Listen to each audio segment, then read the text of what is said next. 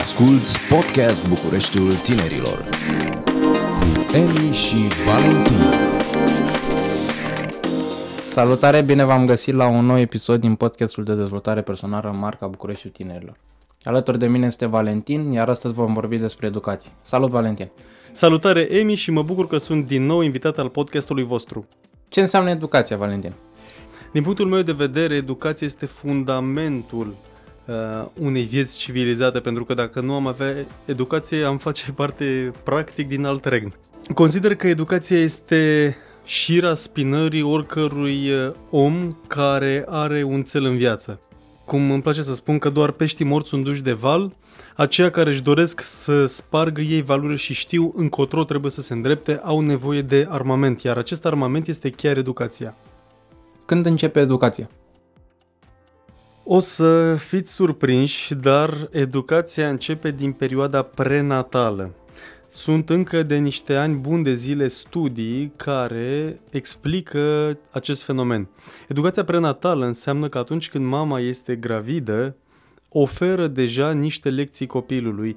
S-au făcut uh, tot felul de experimente și s-a arătat că acești copii care au trecut printr-un astfel de proces sunt mult, mult, mult mai dezvoltați față de uh, semenilor de aceeași vârstă.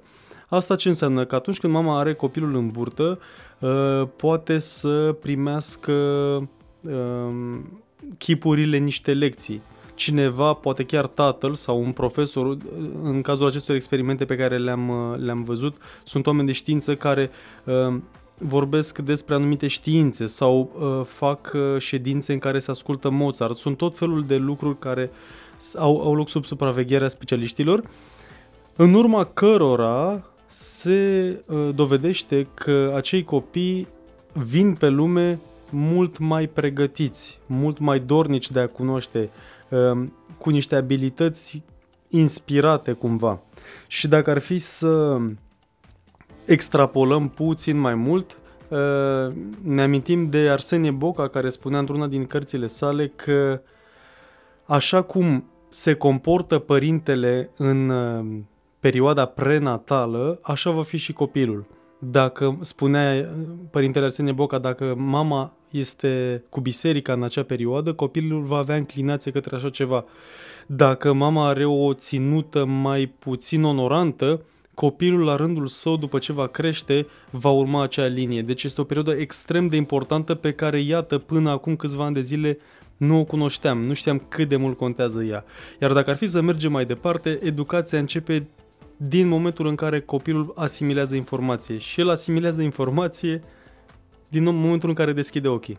Ca o paranteză, mai este o situație, se spune, de exemplu, în uh, gnosticism, că cei șapte ani de acasă reprezintă cei șapte ani de împământenire ai copilului. Adică este perioada în care el uh, atrage în conștiința lui materialitatea vieții. Uh, de asta, poate, atunci când ne uităm în ochiul unui copil, nu avem niciun fel de barieră. Putem să ne uităm în ei cum ne-am uitat în oglinda unei ape, pe când în ochiul unui adult poți să întâlnești tot felul de bariere. Nu ți este întotdeauna ușor să privești în ochii cuiva.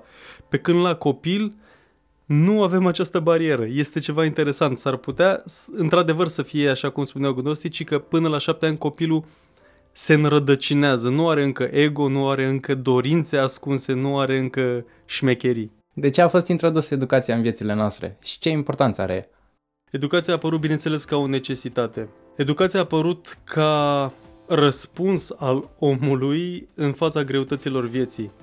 Spunea bunicul meu să învăț pentru că un pic se ține mai ușor în mână decât o lopată. Cred că, cred că educația a apărut în momentul în care omul și-a dat seama că are și, pe de-o parte, unul la mână, și alte opțiuni pe lângă munca fizică și doi la mână ca o reacție naturală, pentru că noi nu suntem doar ceva mecanic, noi nu suntem făcuți doar din mușchi care și oase care să tragă să lucreze pământul, ci omul are sensibilitate, are o trăire aparte, este capabil de niște sentimente pe care trebuie să le manifeste. Și atunci, când ne gândim la tot felul de manifestări artistice, fie că e vorba de muzică, fie că este vorba de artă vizuală, fie că este vorba de literatură, omul a încercat să se exprime cât mai uh, să exprime cât, cu cât mai multă acuratețe ceea ce simțea și evident că a avut nevoie de educație în sensul acesta. Trebuie să se dezvolte, să acumuleze, să stivuiască toate noțiunile și tot ceea ce descoperea. Eu cred că educația a venit ca un răspuns la tendința interioară a omului de a-și înfrumuseța viața și de a fi cât mai competent. Și apoi, în plan secund, să-și ușureze munca. Pentru că dacă n-ar fi existat educație sau, mă rog, dezvoltarea inteligenței, probabil că și astăzi am fi avut niște roți pătrate și ne-am fi chinuit să arăm uh, calea victoriei. Crezi că am putea pune egal între educație și cultură? Cu siguranță nu putem pune egal în, între doi termeni atât de mari, atât de cuprinzători, însă cu siguranță avem nevoie de educație pentru a ajunge la un nivel de cultură. Educația înseamnă formare, educația înseamnă pregătire. Educația duce până la urmă la erudiție, prin care poți accede la a avea cultură. Și când ne gândim la tineretul din ziua de astăzi, tin, uh, am, am uh, dorința de a sublinia un lucru. Văd foarte mulți tineri care regretă că nu au studiat atunci când au avut ocazia lucrurile care îi pasionează în prezent. De ce? Pentru că atunci când ni se oferă ceva gratuit, nu apreciem. Este scris în legile persoasiunii că omul reacționează atunci când pierde ceva. De asta la televizor toate reclamele sunt pe sistemul sună acum și nu pierde oportunitatea să sună acum și ai șansa să faci nu știu ce, altfel vei pierde această șansă. Astfel, tinerii beneficiind încă de învățământ gratuit nu știu să-l aprecieze cu adevărat și se trezesc la 20-30 de ani că și-ar fi dorit să rețină anumite lucruri. Mulți dintre ei nu mai știu cine s-a bătut la Posada, cine s-a bătut la Mărășești, cine s-a bătut nu știu unde sau mai știu eu unde sunt hidrocentralele de pe uh, Dunăre. Însă, dacă am, uh, am ști să apreciem la adevărata valoare lucrurile care ni se oferă și nu mă refer doar la educație, la orice în viața de zi cu zi, poate sunt oameni care sunt alături de noi și pentru simplu fapt că sunt acolo, ne iartă și ne iubesc și ne suportă, ar trebui să-i apreciem și dacă nu facem asta, mai devreme sau mai târziu vom regreta. Așa că pentru a mă întoarce la întrebarea ta, sunt oameni care realizează târziu că nu au cultură, regretă și trebuie să se întoarcă la educația pe care au avut-o la dispoziție în tinerețe. Este păcat, dar în același timp, aceia care au ochi și urechi și se pot motiva să o facă cât mai repede. Ce părere ai despre educația din România? Consider că educația din România încă este la un nivel competitiv, pentru că noi, spre deosebire de, să zicem, vestici, avem o cultură generală sau ni se oferă, ni se pune la dispoziție o cultură generală, pe când la ei specializarea are loc încă din vremuri uh, poate prea timpurii. Chiar discutam cu cineva din Anglia și îmi spunea că copilul său este forțat de sistem să aleagă înainte de 14 ani ce vrea să facă în viață ca uh, filiera pe care se așează să fie continuată până la finalizarea cursurilor. Adică tu îți alegi încă din vremea liceului ce vrei să faci, ți se uh, așează în față niște opționale, dai examen la ele, în funcție de acele examene urmezi o facultate, deci tu practic ți-ai ales specializarea de tânăr când încă nu ești format și nu știi ce vrei să faci în viață. De bine, de rău, la noi în țară, te poți specializa foarte ușor și după aceea. Unii au făcut un liceu de o anumită specializare, unii au făcut o facultate de o anumită specializare și se pot răzgândi după aceea. Nu neapărat ușor, dar au șansa să facă așa ceva. Consider că învățământul nostru este extraordinar pentru moment. Ar fi cu adevărat remarcabil dacă răspunsul tinerilor ar fi pe măsură, pe măsura ceea ce are învățământul de oferit. Dar ține de noi și fiecare este liber să discearnă și să aleagă ce, ce drum să, pentru ce drum să opteze. Ce părere ai despre educația non-formală?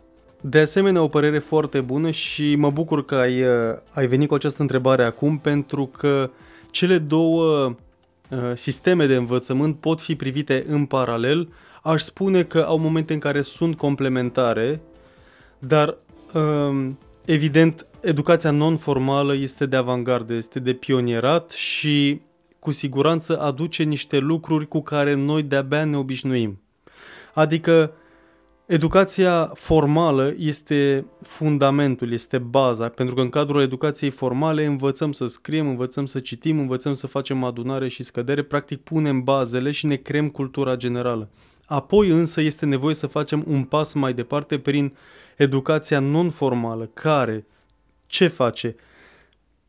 Te forțează să, uh, să iei acțiune. Nu se mai discută pe un, uh, pe un uh, plan condescendent. Este profesorul la catedră și tu ești în bancă. El vorbește și tu notezi și s-a terminat cursul. Sau el, în ghilimele, te judecă în funcție de prestația ta. Nu, este uh, o trecere pe un, pa, pe un palier mult mai prietenos. Adică ești invitat să participi activ la aplicații, la jocuri, să, să preiei o informație, să ți se ceară părerea, să oferă foarte mult feedback. Asta este partea interesantă și partea plăcută la educația non-formală, pentru că este ceva mult mai fluid. Putem face vreo diferență între educația formală și cea non-formală? Sigur că da, educația formală este educația de bază, cum spuneam mai devreme, este ceva o să fac o afirmație curajoasă, o să spun că este o educație rigidă, pentru că este ceva, este un pachet predefinit. În vreme ce educația non-formală este un pachet customizat, este un pachet la care cineva accede în funcție de ceea ce își dorește să facă cu el însuși. Prin școala generală trecem cu toți, este o educație formală, obligatorie, de care avem nevoie, dar care nu va face, care nu va face diferența dintre un matematician, un sportiv de performanță, un poet sau un pictor. De-abia după aceea se fac aceste specializări prin uh, studiile medii și superioare, iar apoi prin educația non-formală poți dezvolta o sumedenie de lucruri pe care nu le înveți în școală. Despre asta este vorba, asta este marea diferență, că educația non-formală îți dezvoltă acele capabilități pe care nu le găsești în școală. De exemplu, tehnici de negociere nu poți să spui că înveți uh, în cadrul educației formale. Nu înveți public speaking. Poți să spui că ai un fel de practică. Suntem rugați la școală să, veniți, să venim în față să facem o anumită prezentare, să prezentăm un referat sau o idee. Însă nu există un curs specializat de așa ceva. Sunt foarte multe lucruri care pot fi predate. Practic, nu ai limită când ne referim la educație non-formală, iar aici uh, ai împlinirea sufletească pe care ți-o dorești. Ce vrei să faci? Dacă mâine vrei să faci un anumit lucru, cu siguranță vei găsi un curs și vei găsi un om specializat care îți spune exact ce să faci și te pune să aplici. Sunt cursuri intensive, sunt cursuri în care afli informație, ești invitat să participi activ. Cu alte cuvinte, educația non-formală este ceva fluid, intensiv, în urma căruia deprinzi rapid um, un anumit talent, o anumită uh, capabilitate în funcție de ceea ce îți dorești. În ce sfere se remarcă educația non-formală? Educația non-formală este puternică în, în locurile în care educația formală este deficitară. Și o să fac o comparație dură. De exemplu, jurnalismul uh, de la noi din țară uh, este acum combătut, are concurență din partea unor instituții sau școli private. Există școală de radio, școală de televiziune, școală de actorie, școală de reporter, școală de cameraman, școală de ce vrei tu. Cu alte cuvinte, sunt instituții, sunt școli care pregătesc oamenii pe filieră atât editorială cât și tehnică. Sunt uh, absolvenți care au pregătire de reporter, de cameraman, de monteur, de regizor, poate mai bună decât un om care a fost la facultate. De ce? Pentru că nu întotdeauna educația formală nu ține, uh, ține pasul, nu ține pasul mereu cu, cu evoluția unui anumit sector și iată auzim de la studenți că materia este învechită sau se folosesc termeni învechiți. Sunt absolvenți de jurnalism care încă folosesc terminologii um, expirate sau nu au întâlnit anumiți termeni. Aici educația non-formală este întotdeauna cu un pas înainte, pentru că preia lucrurile, le preia de obicei de afară, le preia și le aplică imediat. a îmbunătăți educația, un curs uh, livrat în educație non-formală se face facil. Pe când, atunci când ne referim la structurile statului, lucrurile se mișcă greu, evident. Este o realitate că de multe ori învățământul formal este poate incomplet sau are fragmente expirate.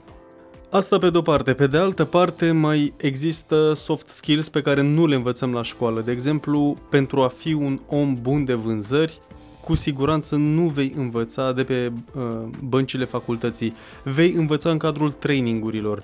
Dacă te angajezi pe vânzări și, și presupunem că n-ai niciun fel de experiență, va exista un trainer în cadrul firmei sau uh, în colaborare cu firma care te va învăța ce să faci. Dacă ai de um, făcut ceva complet atipic, dacă ai de făcut, de exemplu, make-up sau uh, uh, nu știu, văzusem recent un eveniment cu flori din hârtie.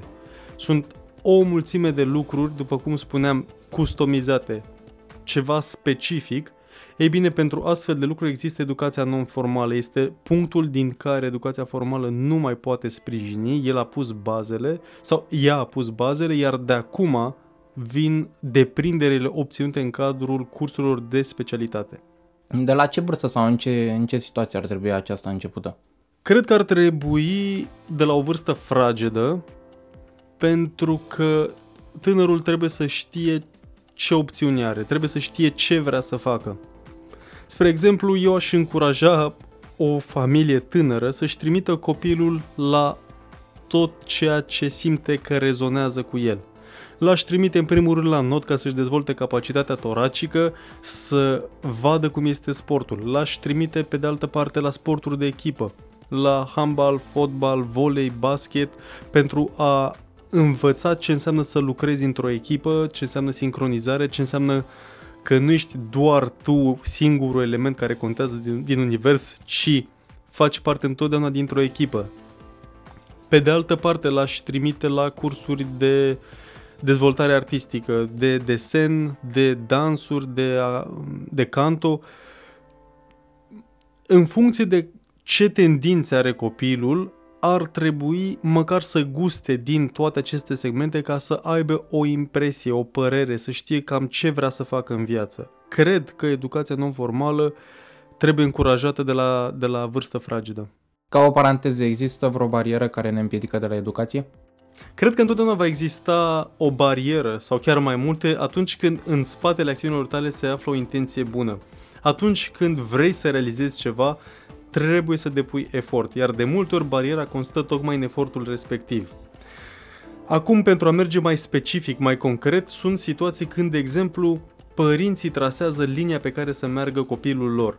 Pentru că mulți dintre ei poate și-au dorit să devină actori sau mai știu eu ce istorici sau cine știe ce și-au dorit, ce visuri au avut, nu au apucat să și le împlinească și atunci proiectează asupra copiilor tot ceea ce nu au putut ei să facă.